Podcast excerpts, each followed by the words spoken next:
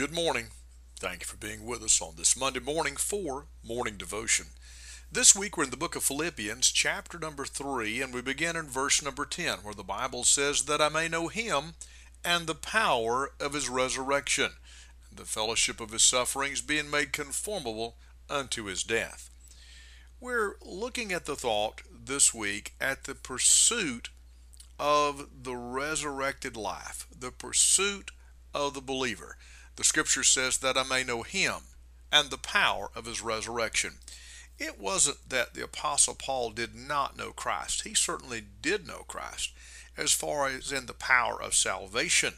It occurred there on the road to Damascus uh, when that bright light appeared to him, brighter than the, the light of the noonday sun, and, and the voice, Saul, Saul.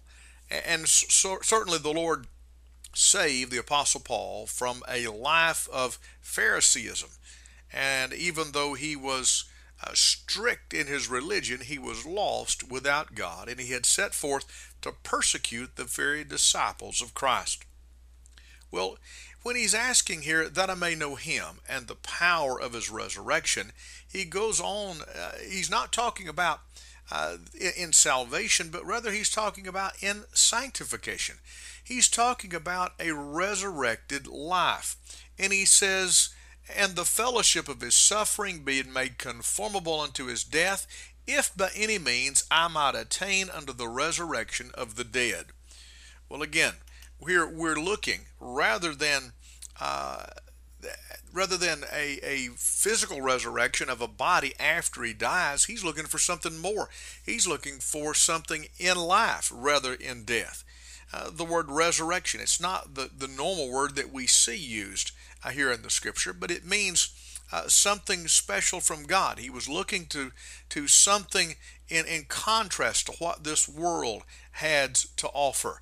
He said that I might attain unto the resurrection of the dead. In other words, he was wanting free from this old body of sin, the resurrection body. Uh, disease can't harm it. Uh, uh, certainly, uh, there's no sorts of lust or uh, anything of that nature that can, can harm the resurrection body. It's immune to those things. The Apostle Paul was saying, I want that in life. I'm, I'm, not waiting just until I, till I die and I'm resurrected, but I want that power of the resurrection in my life. And so he was in a pursuit of that. And he was dedicated to that pursuit. He said that I might attain unto the resurrection of the dead. And he went on to say this if by any means. That shows us a little bit about the passion of the whole thing. The purpose was that he might be free uh, from the bonds of this flesh through uh, the resurrection of Christ living in him, the power of the resurrection.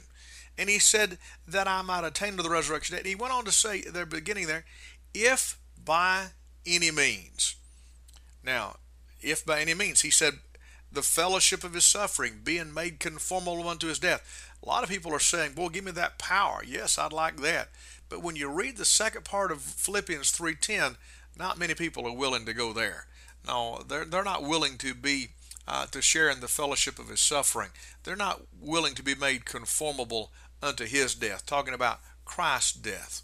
And so there is uh, the purpose in this thing, the purpose in this pursuit, this allegiance that the Apostle Paul talks about, that they might attain unto the resurrection of the dead. There is the passion in this. He said, if by any means, whatever it costs, whatever it takes. And then there will there is, if you will, uh, the prerequisite. Paul come to the place in his life. He said, "I want the the, the resurrection power. I want to know Christ more than anything else on earth."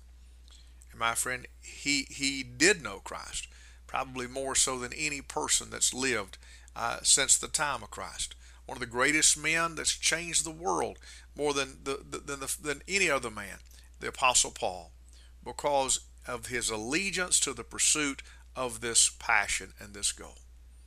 Father, we pray you take the words today, use them to your glory, and we'll thank you in Christ's name. Amen. This is Pastor Randy Barton of the Anchor Baptist Church, 3232 Hendersonville Highway in Pisgah Forest, North Carolina. Have a great day.